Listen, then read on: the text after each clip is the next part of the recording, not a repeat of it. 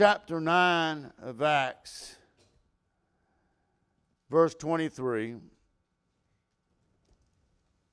And after that many days were fulfilled, the Jews took counsel to kill him. But their lay in waiting was known of Saul, and they watched the gates day and night to kill him. Then the disciples took him by night, a dark time, a dark place, and let him down by the wall in a basket. Let us pray. Father, we just ask you to touch our hearts tonight, lift us up and encourage us. Help us to be what we need to be. And we'll praise you and glorify you. In Jesus' name we do pray. Amen. Like I said, we're, we're to get to know him better in dark places. Uh, here, Paul, before he came Paul, when he just got saved, his name is Saul. And, we know that uh, uh, they were looking to kill him. Paul said in, uh, uh, uh, he was given a thorn in the flesh. And he sought the Lord three times, uh, and the Lord said, my, my grace is sufficient for thee, for my strength is made perfect in weakness. Paul was saying, Hey, I'm going through this. And he said, Well, most gladly, therefore, will I rather glorify in my infirmities that the power of Christ may rest upon me. Here in verse 25, I, I, want to show you that dark scene early in the life of Apostle Paul when he was still called Saul, and where disciples took him by night and let him down by a wall in a basket. They're holding a rope in a dark place. I don't want to just give you a few points just to jump into Paul's dark life and his ministry he went through to get a hold of it uh, and just talking about holding the rope in the dark. There had to be some disciples, there had to be some faithful people that would be willing to hold that rope and lower him down in a basket so that God could get the glory out of Paul's life. Let me give you this thing in, in real quick and we'll be done. Can I say that it's highly important for every one of us sitting here tonight to hold a rope every father, every mother, every grandparent, every aunt, every uncle to hold the rope that God has given you and given us to hang on with everything that we got. Because there are some important things that we are partaking in a place here tonight. First thing we see is the benefit of the church.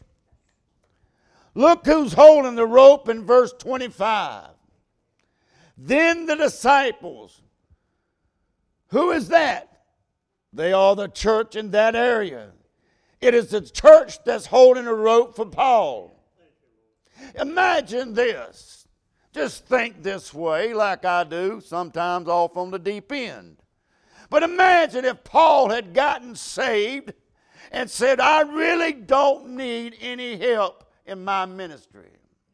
Imagine Paul getting saved, says, I'll go out on my own and do my own thing. Uh, I don't need you in my life.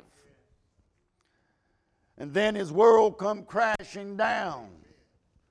They're seeking to kill him. But he's unalienated everybody else. Who's going to help Paul? Who's going to reach out and say, Well, Paul, I'll be here for you? That's not what happened. These people knew that Paul had a ministry. These people knew that Paul had to do something that was going to be great for the Lord. Knew, he had to have someone to come to his rescue. And they knew that he needed to continue to walk in with the Lord. Listen to me, there are a lot of people that wants the benefits of the church without being a part of the church. This, you may not think the church is important, but there's going to be a day in your life when you're going to need the church. You're going to need the people of the church.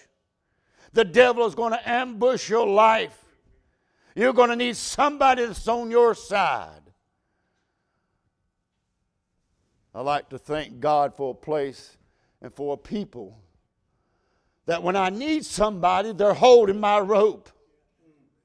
When I need something, uh, they're praying for me. Or somebody's texting me. When I need something to encourage me, I'm glad there's a people tonight that I can look to, that I'm a part of. They're holding my rope. They're holding me in prayers. They're holding me by supporting me. And they're helping me in strength tonight. Hold the rope for the benefit of other people tonight. There is nothing like the benefits of a local assembly church. What kind of benefits? Just look around. I mean, the singing we heard just a while ago, if that don't uh, touch your soul, if that don't lift you up, uh, something wrong with you. My, my faith has been strengthened. My, my faith is getting stronger because I know I'm around people with like minded. We think alike. We worship alike. And I praise God for that. Listen, I try to be the same every time I come to church. I try to be the same. But there are days I get down. There are days that I, I just, I, am down, but I, I, try not to show it. But I, am trying, I'm, I, I realized the last three weeks that I'm just going to have to cut back on a lot of things I'm doing.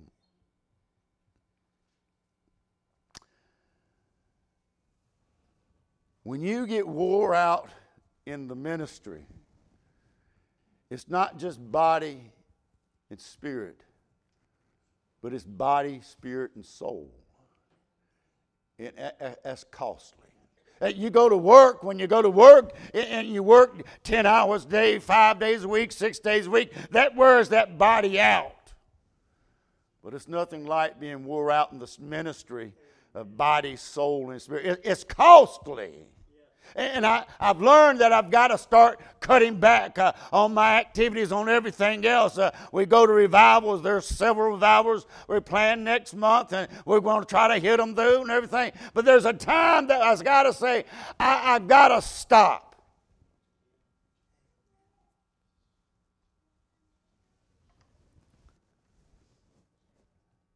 But every time I come to the house of God, every time I walk in the house of God, and you start fellowship with each other. You're shaking hands and you're hugging necks. And I, I missed you and I, I, I, love you. And you hear that. You, you hear this thing and, and, you come together. You hear this singing. Uh, it, it, it lifts your spirit. It gives me strength to continue on. I, I want to be the same. I want to give all that I've got. I want to be all that I can be for Him. But let me tell you, it'll wear you out. But when you get to the house of God and listen to God's people, it will give you strength and it will renew your strength in Him. Hold the rope for the benefit of the church. Can I say this? Hold the rope Listen to me. Hold the rope for the benefit of the one that's in the basket. Well, what are you talking about? What's in the basket? What's in the basket, preacher? Saul just got saved. He's a young man, he's a young preacher. And these are believers. This is the church. They saw potential. They saw what good it would be in that basket. And they said, Don't let go of that rope. You hold on to that rope. Hang on with everything you got. There's something important in that basket. There, there's a lot riding on the ministry of Paul in that basket. Don't let go. You say, Preacher, why should we keep holding the rope? Why should we keep having those old time religion songs? Why should we have that old time preaching? Why do, why do we have the uh, prayers like we do? Why do we have the right kind of music? Why do we have dress codes? Why do we have this going on? Hold the rope because somebody in that basket is depending on it.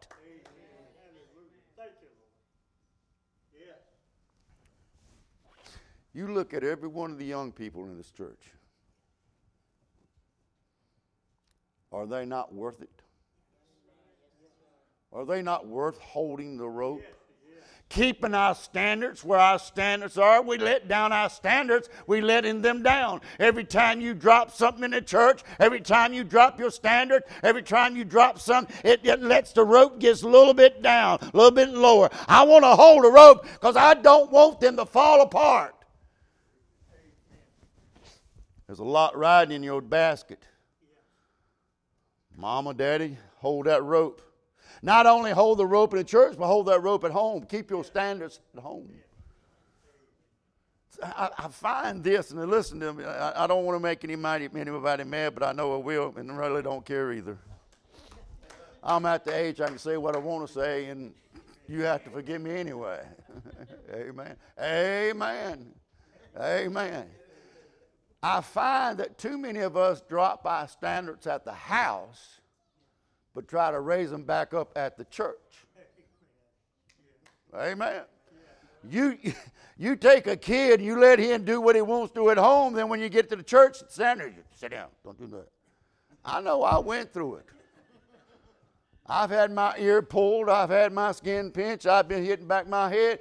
Shut up in church. Why? I can do what I want to do at the house. I can act the way I want to act at the house. I can do anything. But yet, when I come to church, I have to be different. Why? Because we lower our standards at home and try to keep the standards high at church. If you keep your standards at home the same way you keep the standards at church, you wouldn't have a problem. We wouldn't have a problem. We wouldn't be in the mess that we are in today.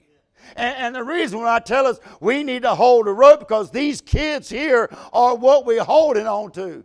They are precious in our sights. They're precious to the church. And just like I was said earlier, these are the future of our church. And you let them down, the church will close. We don't want to. You need to hold them on because there's something precious in that basket that you're holding. It is a child. It is our children. Amen. I know some of you get worn out and think it doesn't matter, but it does matter. Hold the rope because it matters tonight. There's a lot of potential in these young people around here today. There's a lot of things God can do with their life, and God can lead them in different ways and do great things in the ministry for God. But if we let go of the rope, there's no telling where they'll go. There's no telling what they'll do. When I see what God has done in, in, in our lives, the older people's life, when I see what God has done in your life, God has the potential to do that in their lives. And I want to hold that rope tightly. I don't ever want to let go. Hold a rope for the benefits of the church. And hold a rope because it's precious what's in the basket. But hold the rope to block out contenders, to block out those people that are trying to crush what you're doing for God.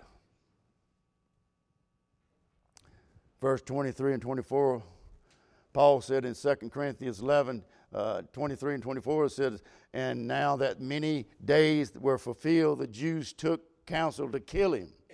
They, they were wanting to lay hands on Paul but they laid waiting was uh, known of Saul, and they watched the gates day and night to kill him. They, they were wanting to get a hold of Paul, they wanted to kill him. And, and he, he, rehearsed this again in 2 Corinthians chapter 11. In Damascus, the governor under Aretas desired to apprehend him. And although, and, and although, and through a window, they lowered the basket down the wall and he escaped his hands. In, in other words, he's saying, I, I know they're after me and I know they want to kill me, but there's got to be a way of escape. He could not have done it by himself. There had to be somebody there. Let me say, if you don't think the enemy doesn't want to crush you, crush your family, crush your church, you got another thing coming to you. The young people in here, the devil would love no more, much more than just to pull them out and sway them away.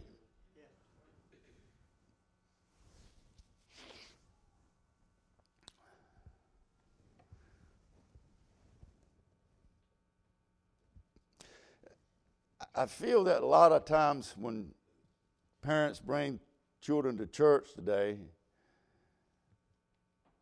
and let's just let's be honest. Let's just be honest with each other.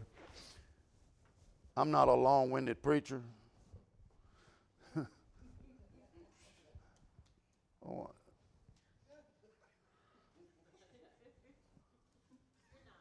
Thank you. Thank you. I thought somebody, at least somebody would agree with me.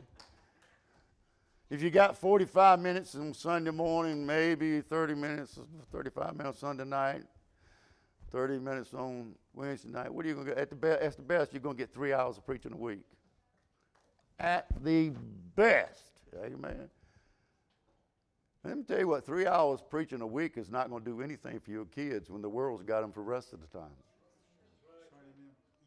I mean, if you, you think a preacher can come in here and preach, you know, three hours a week and this, it's going to change my children, no. You've got more control over your children at home than the church has. We're, we're just trying to set standards that maybe you can take back home and, and imply it in your family that help them to be what they need to be. But if you think we're going to change them here in three hours, no, can't do it. That's why you need to hold that rope. That's why you need to grab hold that rope and hold on to that rope. Because it matters. It really matters tonight. And, and, Paul, God told him that, hey, you're going to suffer many things for the ministry of the cause of Christ. You're going to suffer. Paul knew that his ministry was going to be one that suffers. And that's what I want to look at for the next three or four weeks. Trying to keep you awake on what the enemy is trying to do in your life, in your children's life.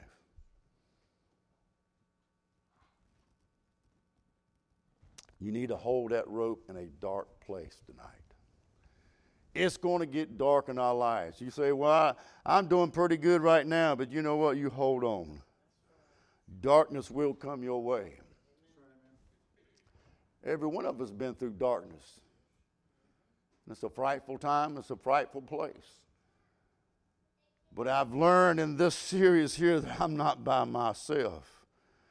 I, I know that Jesus is in that dark place with me, but I also have learned that I've got a family that I can trust. I got a family that I can lean on. I got a family that I can call on. And I got a family that's praying for me. If that don't give you encouragement to keep going, I don't know what. Hold a rope in a dark place. Don't give up. Don't give up on these kids. I mean, the world has given up on a lot of kids, and, and a lot of parents are giving up on a lot of kids. We don't want to give up. I mean, fight to the very end. Don't give up on your children. We got a lot of bus kids coming in. Don't give up on them. I mean, every time you look at a child, that's something precious in the eyes of God. And if you can look at it with hatred, something wrong with you. Every child, God, God died for every one of you sitting right here. Every one of you. Whether you're saved or not, whether you're holy or not, God died for you. He loved you that much. And the best thing we could ever do is serve Him and look at everybody else like He looked at us. Because you know what? Before you were saved, you was a sinner. Some of us, well, I wasn't as bad as so and so. Well, you know what? You might not be, but sin is sin. And none of it shall ever enter into the kingdom of God. Sin is sin. Amen. So look at the